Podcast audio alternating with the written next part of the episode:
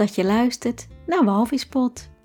In deze podcastserie neem ik je mee op mijn walvisreizen en ik vertel over de communicatie, inzichten en wijsheden van de walvissen.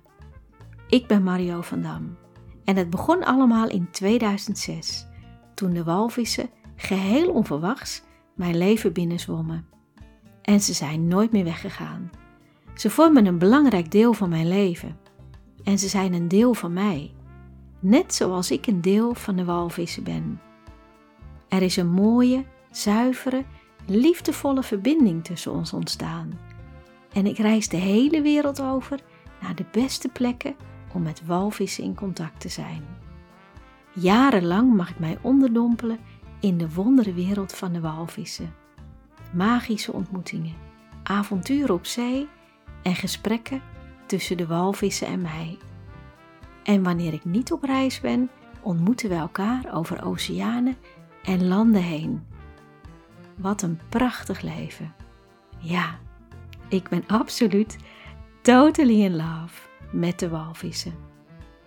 Ik heb het altijd voor mezelf gehouden, slechts gedeeld met een klein clubje mensen die me dierbaar zijn. Maar nu voelt het als het juiste moment om onze verhalen te delen met de rest van de wereld. De verhalen van de walvissen en van mij.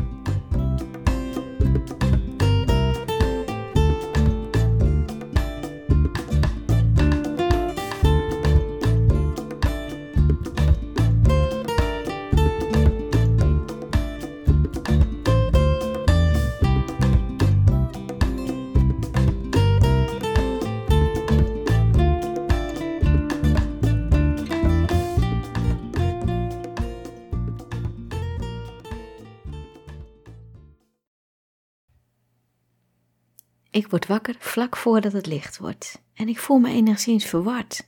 Waar ben ik? Ik heb zo vast geslapen dat ik even alles uitgewist lijkt te hebben. En dan kijk ik naar het tentje boven me en denk: oh ja, we zijn nog op het eiland. Vandaag gaan we terug naar het vasteland. Zullen we walvissen zien op onze terugreis? Oh, ik hoop het zo. Tijd voor mijn sanitaire stop en ik gebruik mijn laatste papieren zakdoekje.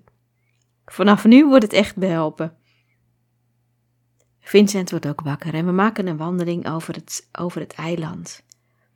Langs het strand, over de rotsen. En dan zien we de zon langzaam opkomen. En daar ben ik blij mee, want het was best een beetje fris. En nu de zon opkomt, is het gelijk paf, warm. Twee Jan van Genten kijken ons aan vanaf hun rotsen, alsof ze zeggen willen: Wat doen jullie hier op dit onzalig vroege uur? Langzamerhand ontwaakt iedereen op het eiland. En de vissers gaan eerst het water op om de viskooien leeg te halen. En wanneer ze terugkomen, vertellen ze dat er twee of drie kooien verdwenen zijn. Dat is best een strop voor de vissers, want nu moeten ze nieuw aanschaffen en ja, de vis die erin zat is ook verdwenen. Ze vragen zich af of ze gestolen zijn. Dat schijnt hier wel te gebeuren. We lunchen met verse vis, uiteraard. En ik word al een beetje ongeduldig. Gaan we nu eindelijk het water op? Want ik, ja, ik wil nog zo graag de walvissen zien. We leggen alle spullen in de boot. Dan is het tijd om te gaan. En het voelt gek om van het eiland weg te gaan bijzonder, want toen we hier aankwamen dacht ik, mijn god, wat gaan we hier doen die dagen? En nu heb ik moeite om het los te laten. Oké, er is hier niets, maar het voelde zo fijn om hier te zijn. Zo'n, ja, het is echt een onbewoond eiland. Los van alles, geen informatie voor buitenaf. Ik zou het niet voor heel lang willen, maar iets langer had best nog wel gemogen. Want ik ben het eiland en de rust en de stilte en het niets echt gaan waarderen. Precies zoals Mohammed altijd zegt: living the good life. Ik snap nu wat hij bedoelt. We speuren allemaal de horizon af. Iedereen doet zijn best: de kapitein, de vissers, Mohammed, wij. ik voel de walvissen in mijn maag. Er zijn er heel veel maar ze laten zich niet zien. Dan gaan we eerst maar even de viskooien leeghalen. En in een van die viskooien zit zelfs een kleine haai. Indrukwekkend om dat van dichtbij te zien. Ik weet niet zo goed wat ik van deze viskooien moet vinden. Of ik het wel diervriendelijk vind. Maar goed, het is altijd nog beter dan die supertrollers die met die enorme sleepnetten en een enorme bijvangst. Dat is nog veel schadelijker voor het zeeleven dan dit. De zee wordt ruwer en de golven worden in een rap tempo opgezweept tot een hoogte dat we zeggen: ja, nu moeten we echt terug naar het vasteland, want we weten niet hoe erg het wordt. En we zien toch geen walvissen meer. De golven zijn te hoog om nog vinnen te zien. Ik ben echt een beetje teleurgesteld, maar ik snap het wel. Het is zoals het is, dit is de natuur. In de haven laden we alles weer uit de boot en de hele kade ligt vol met onze spullen. En het is verbazingwekkend hoeveel vis ze meegenomen hebben uit die viskooien.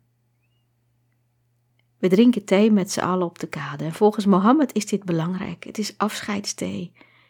En deze trip dienen we goed af te sluiten met afscheidsthee. Mohammed stelt voor om op het strand te gaan slapen en morgen met een kleine boot over te steken naar een ander eiland dat veel dichterbij ligt en dat we dan opnieuw op zoek gaan naar walvissen. Ik vind het verleidelijk. Ik ben altijd te porren voor dit soort acties, zeker dit soort spontane acties. Maar Vincent ziet het helemaal niet zitten. Hij zegt dat hij vanavond in een echt bed wil slapen en dat we gewoon even met z'n tweeën willen zijn.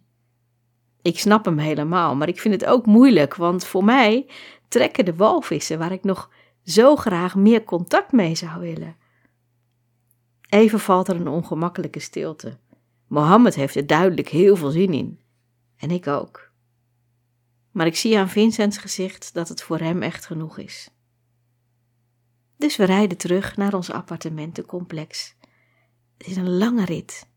Langs de kust. Het is mooi om naar te kijken, maar het is ook een lange rit en we worden er een beetje slaperig van. Mohammed zet ons af en gaat gelijk door. En Moesalem komt naar buiten en die zegt: Waar zijn jullie nu eigenlijk geweest? En we leggen hem uit dat we op dit eiland zijn geweest. En hij zegt: Ongelooflijk, ik woon hier al mijn hele leven en zelfs ik ben daar nog nooit geweest. En jullie zijn hier een paar dagen en jullie zijn al op het eiland geweest. Hij is zelfs een beetje jaloers. Half tien zijn we terug in onze kamer. En ik kijk verlangend naar de douche. Ik denk, oh heerlijk, mijn haren wassen. Geen touwhaar meer met zout water. En lekker warm douchen. Maar wanneer ik de kraan openzet, blijkt er alleen maar koud water uit te komen. Hebben we eindelijk de luxe van een douche, is het water koud. En je haren wassen met koud water, nou, dat is best pittig. We stappen in ons echte bed. Echt heel groot en breed in vergelijking met die 1,20 meter waar we de afgelopen nachten op geslapen hebben. En toch? Ik mis het eiland. Zondag 16 februari. Zoals alle andere dagen ben ik om zes uur wakker. Ik voel me van streek. Ik heb heimwee naar het eiland en ik verlang naar walvissen. Hebben we nu een kans laten schieten door vandaag niet met Mohammed opnieuw het water op te gaan? Ik vind het nog steeds moeilijk. In plaats daarvan besluiten we de plaatselijke duikscholen te gaan bezoeken. Misschien hebben zij wel een trip waar we mee kunnen en kunnen we dan op die manier walvissen ontmoeten.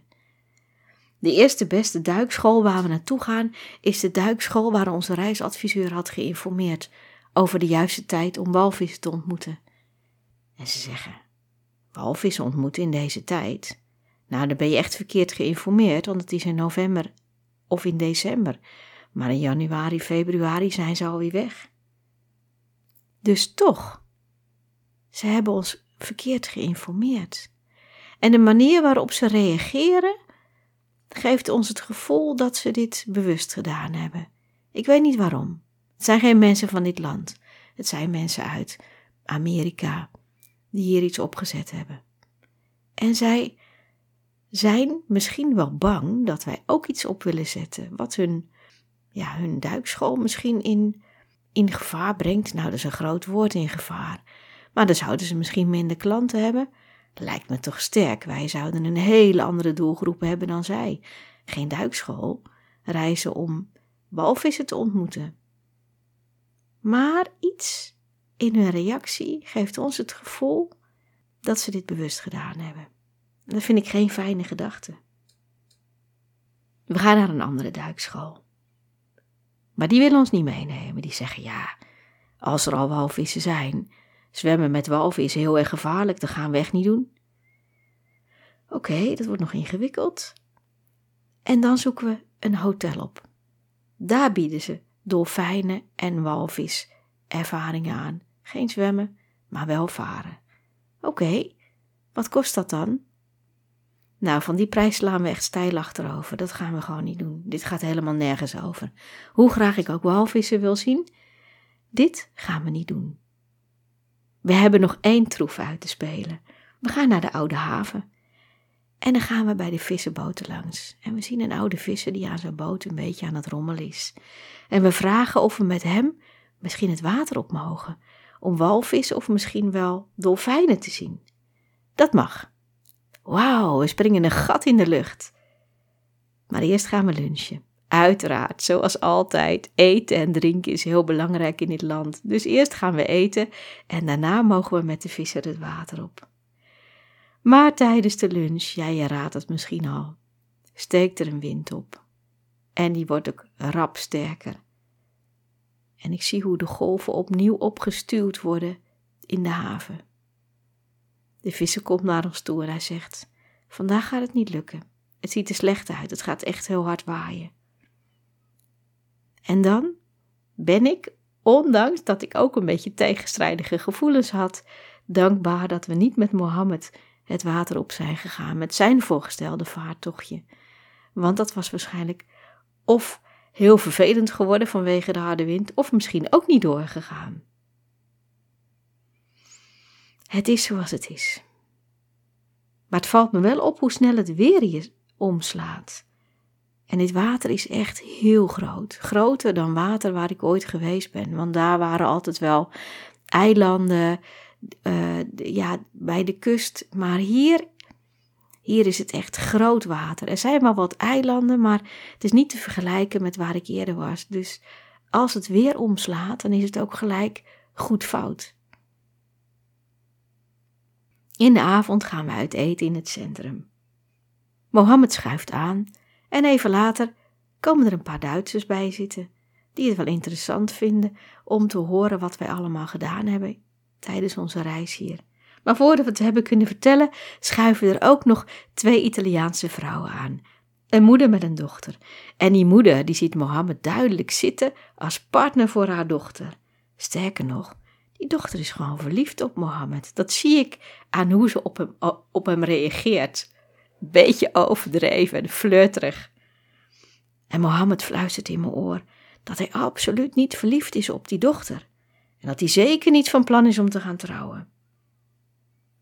En we vertellen tegen de Italiaanse moeder en dochter en de Duitse stel dat we op een eiland zijn geweest. En Mohammed die is zit op zijn praatstoel en die is helemaal aan het opscheppen en duidelijk trots over het avontuur dat wij met elkaar beleefd hebben. En die Italiaanse vrouwen die kijken ons aan of wij niet helemaal normaal zijn. Ze zeggen: geen comfort, geen douche, geen, geen, geen wc. Jullie lijken wel niet wijs. En Mohammed kijkt me aan en rolt met zijn ogen. Heel veel betekenend. En Mohammed zegt: De kapitein doet jullie zijn hartelijke groeten. Hij heeft zo genoten van ons samen zijn op het eiland. Ook hij heeft het ervaren als één grote familie.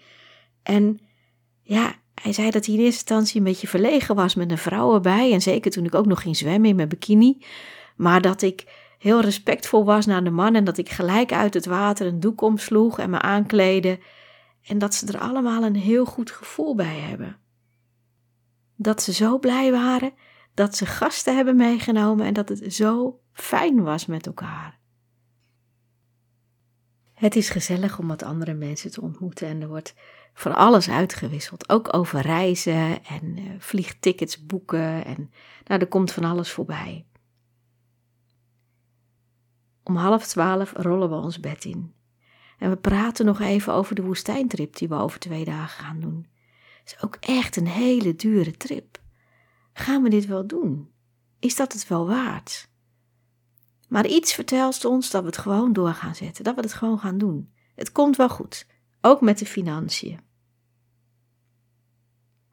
Maandag 17 februari. Ik word wakker met een angstig en onrustig gevoel, alsof er vandaag iets gaat gebeuren. We hebben opnieuw met Mohammed afgesproken, want hij wil ons nog heel graag een paar hele mooie plekken laten zien. Plekken waar geen toeristen komen. Om half negen zijn we al in het centrum. Mohammed komt aanlopen. Hij ziet er niet goed uit. Ik vind dat hij er vermoeid uitziet. Hij heeft kringen onder zijn ogen. En er zit zelfs een vlek op zijn witte kleding. Dat ben ik niet van hem gewend. Hij zit er niet goed in, dus we stellen voor om eerst maar even thee te gaan drinken. Of te kijken, om te kijken of hij zich dan beter voelt, want anders gaan we het gewoon niet doen vandaag. Mohammed luistert slecht. Hij is slecht gefocust, maar tovert ineens wel weer allemaal cadeautjes op tafel. Pennen met de namen van ons en onze kinderen erop en een geurtje voor mij. Ik voel me hier ongemakkelijk bij. Ik weet dat het de gewoonte is om het hier zo te doen, maar ja, hij is onze gids. We betalen hem ook voor zijn diensten. Zeker niet zoveel als andere gidsen, maar ja, ik, ik voel me dan toch een beetje ongemakkelijk dat hij ons cadeautjes gaat geven. Ja, en ik weet dat hij een heel goed inkomen heeft, omdat hij ook op van die zeldzame abelonenschelpen vist. En dat zijn vader minister is. Dus geld heeft hij geen gebrek aan. Daarom kan hij het ook doen op de manier zoals hij het doet. Hij is niet afhankelijk van het geld wat hij verdient met gids zijn. Hij doet het vooral voor zijn lol en om in contact te komen met andere mensen en aan zijn talen te werken. Mohammed knapt een beetje op van de thee en dan gaan we op pad. Als eerste laat hij ons frankincense zien, die bomen waar de wierook vandaan komt. En hij laat ons zien hoe de wierook, of in dit geval de frankincense, geoogst kan worden. We mogen het wel fotograferen, maar we mogen het aan niemand laten zien, want eigenlijk is dit geheim. Het geheim van het land, hoe dat geoogst wordt. En eerlijk gezegd, mag hij het niet eens aan ons laten zien. Ik ga het je dus ook niet vertellen hoe het werkt. Ik heb hem beloofd dat we het geheim houden. En geheimen, die hou je geheim. Onderweg zien we een leuk lunchtentje. Mohammed wil niets eten. Hij zegt dat hij last van zijn maag heeft en hij wrijft over zijn maag.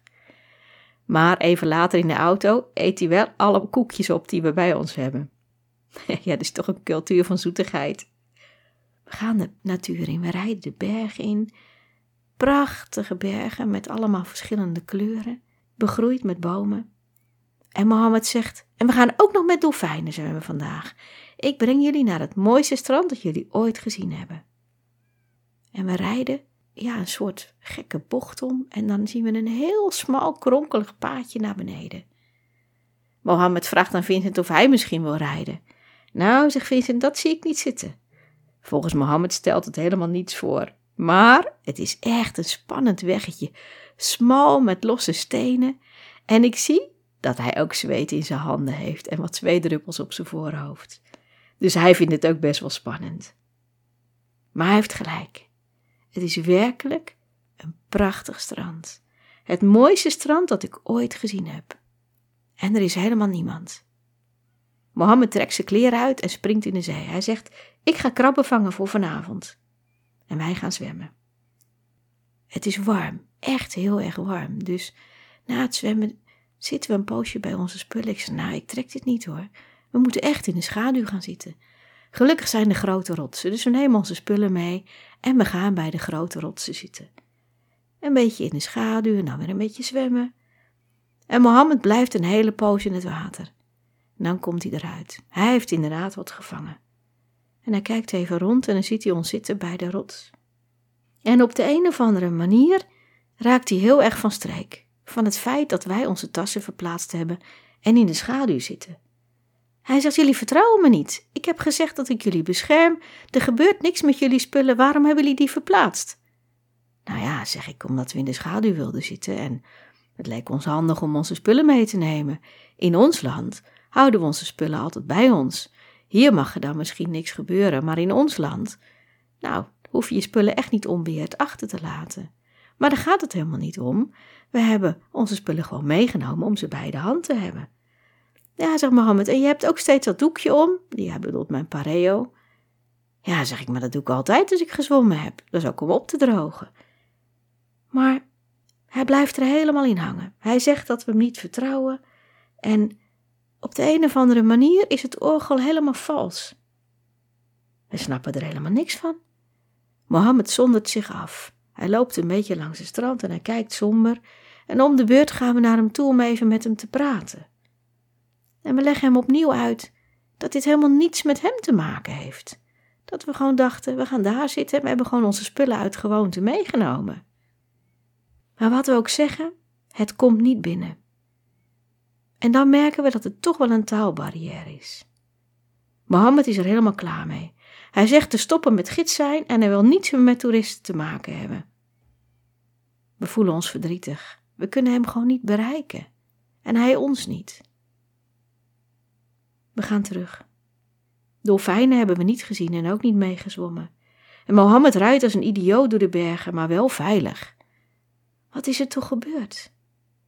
Hij was al niet in balans vandaag, hij voelde zich al niet lekker. Heeft het daar misschien mee te maken? We gaan nog even iets drinken in het centrum. Want dit dienen we wel netjes af te handelen. En Mohammed zegt dat dit de laatste keer zal zijn dat we elkaar ontmoeten. Hij zou ons vanavond even naar het vliegveld brengen, of meerijden naar het vliegveld, omdat we dan onze auto inleveren. En dan zou hij ons weer terugbrengen naar het appartement. Maar hij zegt dat hij dat niet gaat doen, dat hij wel een taxi voor ons regelt. Het zij zo. En even later nemen we afscheid met een afstandelijke hand. Verslagen zitten we even later op ons dakterras. Wat is er in godsnaam gebeurd? Heeft dit met ons te maken? Hebben we het echt verkeerd gedaan? Is Mohammed in onbalans? Heeft hij daarom zo gereageerd? Het verplaatsen van tassen kan toch niet dit effect hebben? Rond acht uur rijden we naar het vliegveld. We hebben een heel klein deukje in de auto gereden en we vragen ons af of dat problemen gaat geven bij de verhuurder. En bij de oprit van het vliegveld staat een politiepost. Er staan twee politiemannen met grote automatische geweren en ze maken zo'n gebaar met hun handen. Je kent dat wel, zo met hun handen zo naar beneden van rustig aan, langzaam rijden. Nou, dat doen wij. We rijden heel langzaam door naar het vliegveld. En Vincent zet zijn auto neer op een plek waar het eigenlijk niet mag, maar wel voor het verhuurbedrijf. En hij wil naar binnen lopen om de verhuurder te vragen wat we met de auto moeten doen. En dan ineens staat de politie naast hem, die mannen met die grote geweren. En hij moet zijn handen omhoog doen en ze zijn heel boos. En uh, nou, ze beginnen een heel verhaal en wij snappen er helemaal niets van. Is dat omdat we hier verkeerd geparkeerd staan? En die agenten die gaan tekeer en dan ineens staat Mohammed naast ons. Waar komt hij ineens vandaan? Hij zou toch een taxi regelen? Maar ik ben wel heel blij dat hij er is. En Vincent moet meelopen naar de controlepost en Mohammed gaat mee en onderweg wild gebarend en pratend. Ik mag niet mee, ik moet bij de auto blijven. En de verhuurder van het auto komt naar buiten rennen, kijkt nerveus om zich heen, vraagt om de sleutels, kijkt helemaal nergens aan en rijdt dan die auto weg. Nou, met een deukje komen we in ieder geval goed weg. Maar Vincent die staat inmiddels bij die controlepost. Met die dreigend kijkende politieagenten. En Mohammed ernaast. En ik zie Mohammed steeds bozer worden en gebaren en praten. Wat gebeurt er allemaal?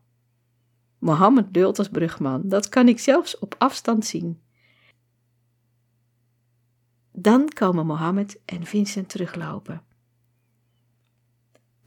wat een opluchting. En wat blijkt? Het teken dat de politieagenten ons gegeven hadden, was het teken om te stoppen, niet om langzamer te gaan rijden. Dus wij hadden hun stopteken genegeerd. En zij zagen ons kenteken als huurauto en dachten dat we niks goeds in de zin hadden. Vandaar dat ze zo gereageerd hadden op ons. Mohammed zegt dat we geluk gehad hebben. We hadden een flinke boete kunnen krijgen. Of Vincent had ook nog één of twee dagen de gevangenis in kunnen gaan. dat is goed afgelopen, zeg. We stappen bij Mohammed in de auto en we denken dat hij ons terug gaat brengen naar ons appartement. En ineens zit hij weer op zijn praatstoel en is hij weer aan het praten alsof er nooit iets gebeurd is. En we stoppen bij een restaurant. Tot onze grote verbazing gaan we uit eten. En er ontstaat een geanimeerd gesprek. Mohammed is nog steeds niet helemaal in orde, maar hij kan wel weer eten. Mohammed zegt: Ik heb een vriend met een boot. Ik kan jullie introduceren. En dan kunnen jullie met hem afspraken maken om, om tours aan te bieden. Met walvissen of misschien ook wel met andere tours. Is dat wat voor jullie? En wij zeggen dat we er even over na gaan denken. Even voelen of dit is wat we willen. Maar we houden hem zeker op de hoogte. En dan vertelt hij verder over de twee Italiaanse vrouwen. Daar heeft hij helemaal mee gebroken. Die waren hem veel te opdringerig. En hij vertelt ook dat hij moe is. Dat hij een poosje niet gaat werken, dat hij gaat uitrusten. En dat als we hier weer komen, hij gaat er eigenlijk helemaal vanuit dat we terugkomen, dat hij hier dan waarschijnlijk niet is. Hij wil gaan reizen en hij wil misschien ook wel gaan studeren. Verbaast mij, hij is lachter in de veertig, maar ja, waarom niet? Terug bij ons appartement gaan we nog even op het strand zitten. En we drinken nog een kopje thee zoals hier de gewoonte is. En hij kijkt ons aan en hij zegt oprecht tegen ons allebei sorry. Wij zeggen ook sorry om het misverstand dat we hadden. En dan is de lucht weer echt geklaard tussen ons. En met een oprechte hand nemen we afscheid. Gaan we hem nog zien? Geen idee. In onze kamer maken we de balans op. Is dit een land waar we iets op willen zetten met walviszwemmen? Maria zei dat het beter is om nog minimaal één keer terug te komen. Om nog meer de gewoonten te leren kennen, de mensen te leren kennen. En ik denk dat ze daar gelijk in heeft. Hoe zou het zijn om samen te werken met mensen uit dit land? Een cultuur die zo anders is dan de onze. Is dat wat er vandaag gebeurde een cultuurverschil? Of was het gewoon een misverstand tussen Mohammed en ons? Het is niet zo simpel om met mensen die zo anders zijn dan wij, in hun gedragingen en hun bewoordingen, om daarmee samen te werken. En we vragen ons dan ook echt af of we dat wel willen. Voorlopig leggen we het even in de week. Dinsdag 18 februari. Vandaag gaan we naar de woestijn. Niet met Moshalem, zoals blijkt, want die kan onverwachts niet. Hij heeft een vriend geregeld. Op de een of andere manier komt me dat inmiddels bekend voor hier. Vrienden van vrienden. Ja, en toch wordt het allemaal geregeld. Komt het allemaal voor elkaar. En die vriend is een ex-militair. En dan komt er ook nog een verzoek. Er zijn twee Oostenrijkse mensen die ook heel graag mee willen. Of we dat oké vinden, dan betalen we ieder de helft. Nou, dat is echt een meevaller, want ja, het was echt een enorme aanslag op ons reisbudget. Dus hoe fijn is dit, dat het universum het voor ons regelt, dat we nu met z'n vieren gaan. En er zijn hartstikke leuke mensen, gelijkgestemden, we voelen ons direct met, met deze mensen op ons gemak. Dus het is prima dat we met z'n vieren gaan. Wat goed dat we deze trip niet af hebben gezegd, omdat we dachten dat het te duur was. De gids komt zeer betrouwbaar op ons over. Vriendelijk, attent. En zijn auto is enorm groot en luxe. Alles past er met gemak in. En wij kunnen ook met zijn gemak op de achterbank. Met z'n drieën. En eentje voorin. Meer dan voldoende ruimte voor ons allemaal. En we rijden op de heenweg naar de woestijn langs een prachtige wadi. Dat is een soort reservoir voor regenwater.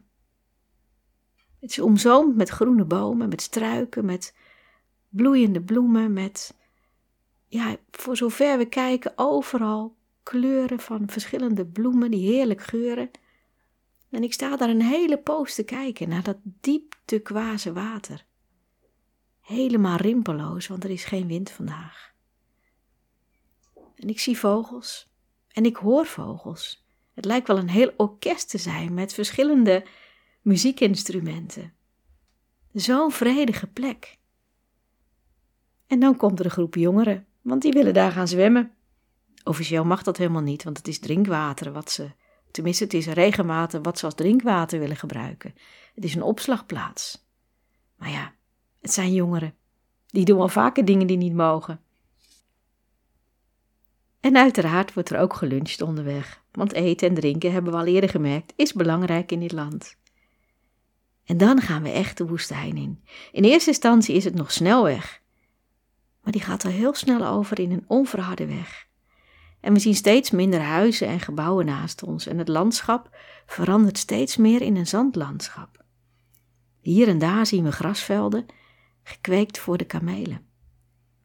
En we drinken thee bij een laatste tentje voordat we echt alles achter ons laten. Voordat het echt alleen maar zand is.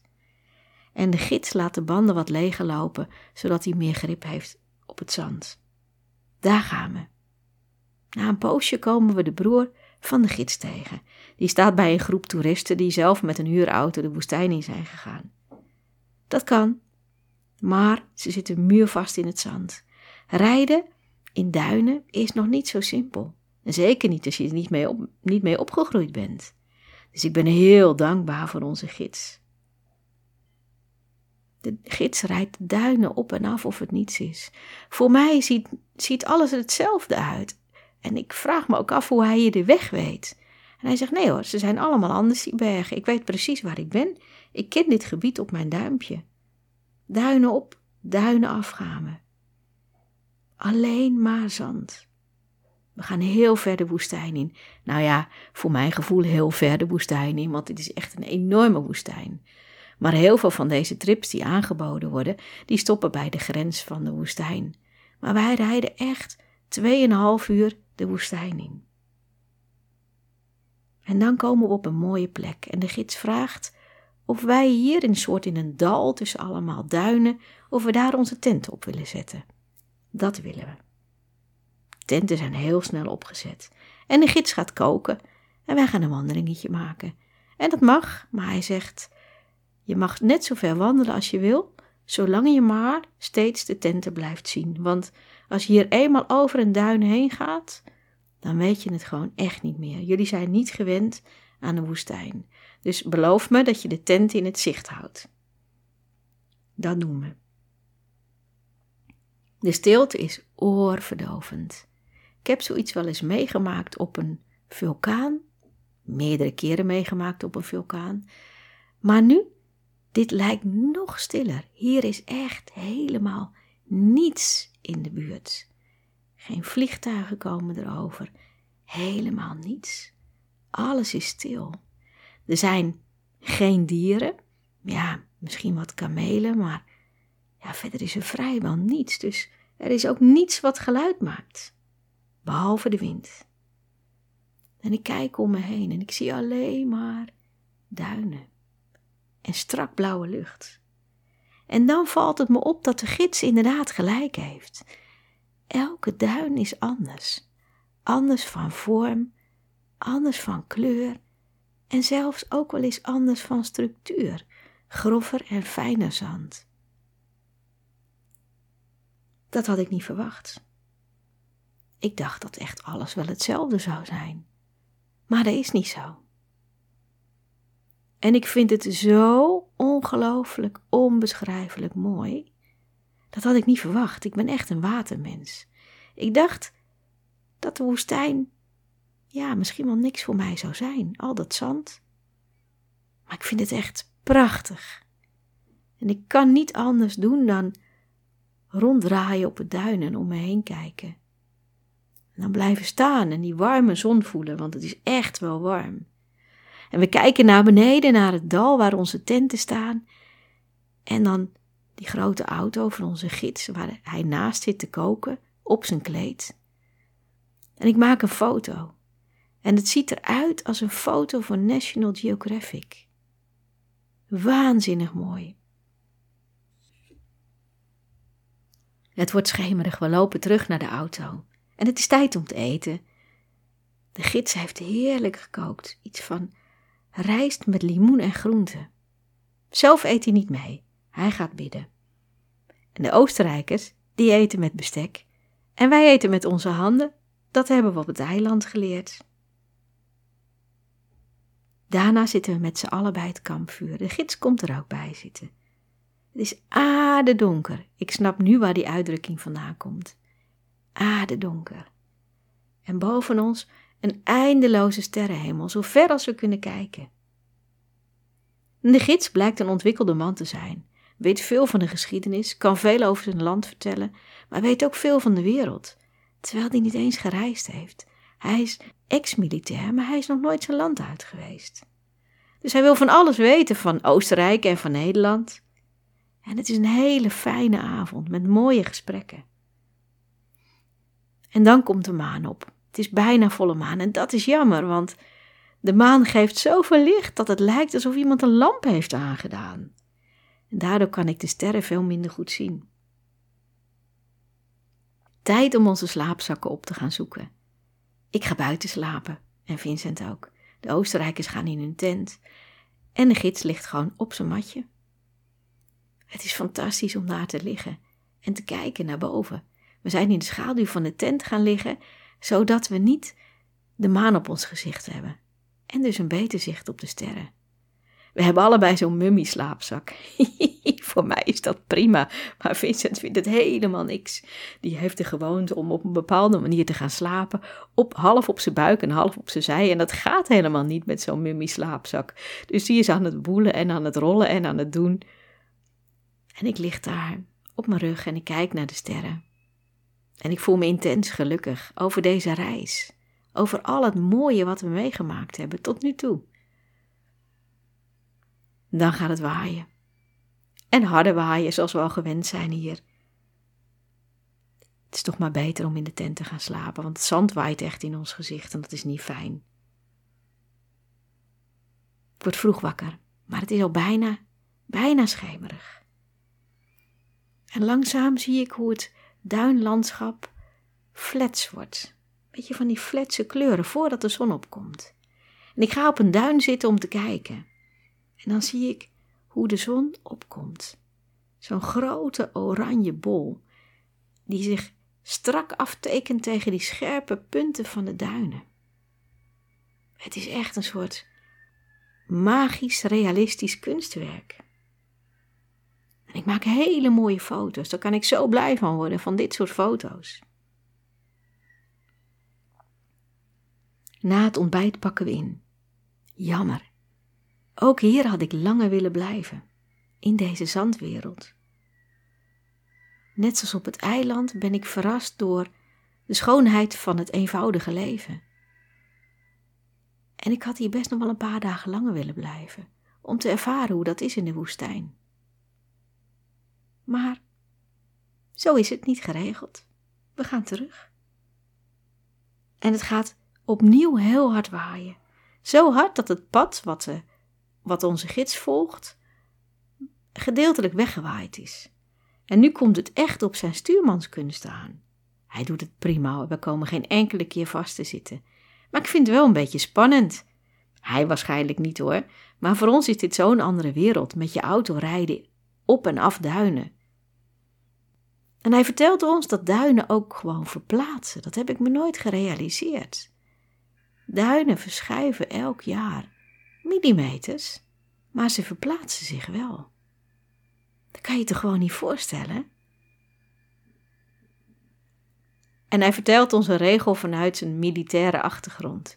Als hij dan in een situatie als deze terechtkomt, met paden die gedeeltelijk verdwenen zijn of kuilen die er ontstaan zijn door de harde wind, dan zegt hij: er zijn drie dingen waar je rekening mee houdt: kijken, nadenken, handelen. Ja, dat klinkt echt als een militair. We komen langs een Bedouinenkamp met kamelen en we worden uitgenodigd om iets te eten en te drinken. Heerlijke hapjes, dadels, thee, melk en zelfs koffie. Ik krijg ook koffie aangeboden Maar oh jee, ik drink al jaren geen koffie. Wat nu? En wanneer de mensen even niet kijken, met het eten en drinken bezig zijn, geef ik snel mijn kopje aan Vincent en ruil het om met zijn lege kopje. Poeh, daar kom ik goed mee weg. Na het eten ga ik even bij de kamelen kijken. En ze komen allemaal naar me toe. En wanneer ze bij me staan, buigen ze hun koppen om me aan te kijken. Wat een bijzondere dieren. En ze maken ook een soort bijzonder grommend geluid. Maar ze lijken me wel gewoon heel vriendelijk, kan ze gewoon aaien. Onze weg gaat verder langs een oase. Langs een verdwenen stad. En dan komen we bij het eerste dorp. Wat we tegenkomen aan het einde van de woestijn. Klinkt wel raar, hè? Aan het einde van de woestijn. En opnieuw worden we uitgenodigd op, op de thee. En we zitten in een hele grote huiskamer met meerdere mannen. Ik mag er ook bij zitten en de Oostenrijkse dame. En er wordt geanimeerd gepraat. Ik zou wel foto's willen maken, maar dat mag niet. Maar andersom mogen zij wel foto's van ons maken. dat is dan wel weer grappig. Om vier uur zijn we terug bij ons appartement en we duiken de zee in om af te koelen. Het is vandaag een hele warme dag. En wanneer we ons weer aangekleed hebben, duikt ineens Mohammed op. Hij zegt: Ik was hier om vijf uur al, maar ik zag jullie niet, dus ik dacht: Ik kom nog maar een keertje terug. En hij vraagt of we samen uit eten gaan. Wij zijn verbaasd, maar we vinden het ook heel erg leuk. We vragen ons af waar we naartoe gaan en ik heb al een restaurant op het oog. Hij zegt: Nee, dat moeten we niet doen. We gaan naar een Indisch restaurant. Vertrouw me, dat is echt fantastisch eten. En dat is het. Het is ongelooflijk lekker. Hij heeft geen woord te veel gezegd. En we praten als vanouds. Alles is weer helemaal goed. En dat is wel fijn. En wanneer we buiten komen, staat er een enorme rij van mensen die allemaal nog willen gaan eten. We waren precies op tijd. Wij hebben Mohammed trouwens ge, getrakteerd op het eten. 4,5 euro voor ons drieën. Bij ons appartement drinken we nog een afscheidsthee, net zoals toen we van het eiland afkwamen. Moesalem komt er ook bij zitten. En we praten een hele poos, buiten op het strand, voor ons appartement. En Mohammed zegt: Nou, het is niet echt afscheid, ik breng jullie morgen toch nog even naar het vliegveld. Ongelooflijk, deze man. Donderdag 20 februari. Ik zit op het balkon en kijk voor de laatste keer naar de zonsopkomst. We gaan ook nog even zwemmen. Het water is koud en we zien geen dolfijnen. Dat is wel weer jammer. Om half elf haalt Mohammed ons op en brengt ons naar het vliegveld. Daar nemen we afscheid.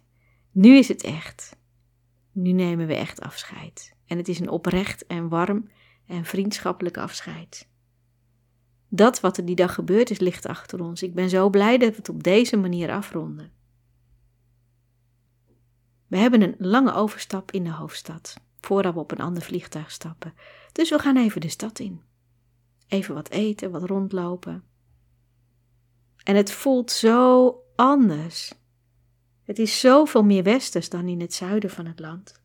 We zien petjes in plaats van tulbanden en spijkerbroeken in plaats van de dasha's. Ja, ik snap het hoor. Het is de hoofdstad, maar voor ons is het, is het een desillusie. Waar we vandaan kwamen, is het zo mooi. En dit is gewoon een grote stad. Tijd om verder te gaan, terug naar huis. De terugreis is lang. We hebben een lange overstap. En we praten over hoe we deze reis ervaren hebben. We kijken terug op een heftige vakantie. We zijn een soort meegesleurd door het land en door de inwoners en door de gewoontes. Dat was zeker weten geen luiervakantie. En we hebben heel veel geleerd over anderen en onszelf. Ja, we hebben humbeks gezien, voor het eerst in mijn leven, maar niet meegezwommen.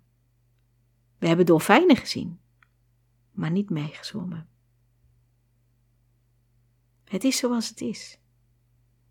Die walvissen en die dolfijnen, die komen weer een volgende keer. Het is al fantastisch dat ik ze gezien heb. Humbeks, voor de eerste keer. wanneer we terug zijn in Nederland, voelen we ons nog een poosje gedesoriënteerd. Alsof we tussen twee werelden verkeren. Met Mohammed hebben we nog een poos contact gehouden. Een paar dagen nadat we thuisgekomen zijn, hebben wij hem wat kleine cadeautjes opgestuurd. Voor Mohammed zelf en voor zijn familie. Als bedankje. Mohammed is niet gaan studeren. Hij is ook niet gaan reizen. Hij is nog steeds gids. En ik weet niet of dat het land is dat ze allerlei ideeën hebben en ja, dat uitspreken alsof het echt zo is. Is het dan een soort grootspraak? Of zijn ze het gewoon van plan en wijzigt dat plan weer? Want dat hebben we ook gezien, dat plannen net zo makkelijk weer kunnen wijzigen. We hebben besloten om niets in dat land op te gaan zetten. De cultuur ligt te ver van ons af en dat maakt samenwerken best ingewikkeld. Hoe mooi we het ook vinden daar, dit is niet de juiste plek voor ons. En tot nu toe hebben we nog niet de behoefte gehad om walvisreizen op te starten. Aan de ene kant lijkt het ons fantastisch om met gasten walvisreizen te organiseren, maar aan de andere kant is het ook een enorme verantwoordelijkheid. Van mensen meenemen in het water. En hoe gaat dat? Hoe zijn ze met zwemmen? Ik weet niet of dat ons ligt.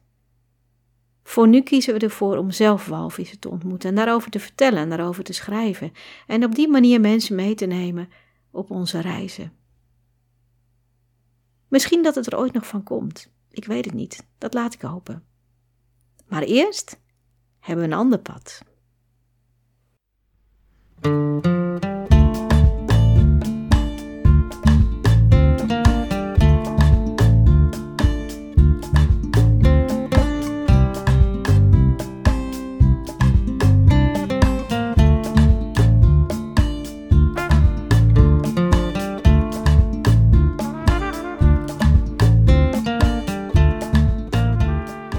Geluisterd naar een aflevering van Walvispot. Dankjewel dat je erbij was. In deze aflevering vertelde ik hoe we van het eiland naar de woestijn trokken. Hoe we meegesleurd werden door het land, ondergedompeld in andere gewoontes. En hoe we intens genoten hebben van alles wat er op ons pad kwam. Ook al was het wel eens spannend of hadden wij geen idee wat er ging gebeuren. De volgende keer vertel ik over nieuwe avonturen en keren we opnieuw terug naar een eiland. Een nieuw eiland waar we nog nooit geweest zijn. Opnieuw op zoek naar walvissen. Mijn naam is Mario van Dam. Je kunt me vinden op Instagram onder de naam will.woman. Ik heb ook een website willwoman.nl. En voor mijn praktijk kun je kijken op flow-siatsu.nl. Heb je deze aflevering mooi gevonden? Dan wil je deze misschien wel delen, liken of een review schrijven. Daar help je me heel erg mee. En heb je een vraag, dan kun je deze het beste stellen via mario.willwoman.nl Nogmaals, heel veel dank voor het luisteren. Want door jou heb ik luisteraars. En ik eindig deze episode met wat wij echt ontdekt hebben op het eiland en in de woestijn. De schoonheid van eenvoudig leven. Wat heb je echt nodig?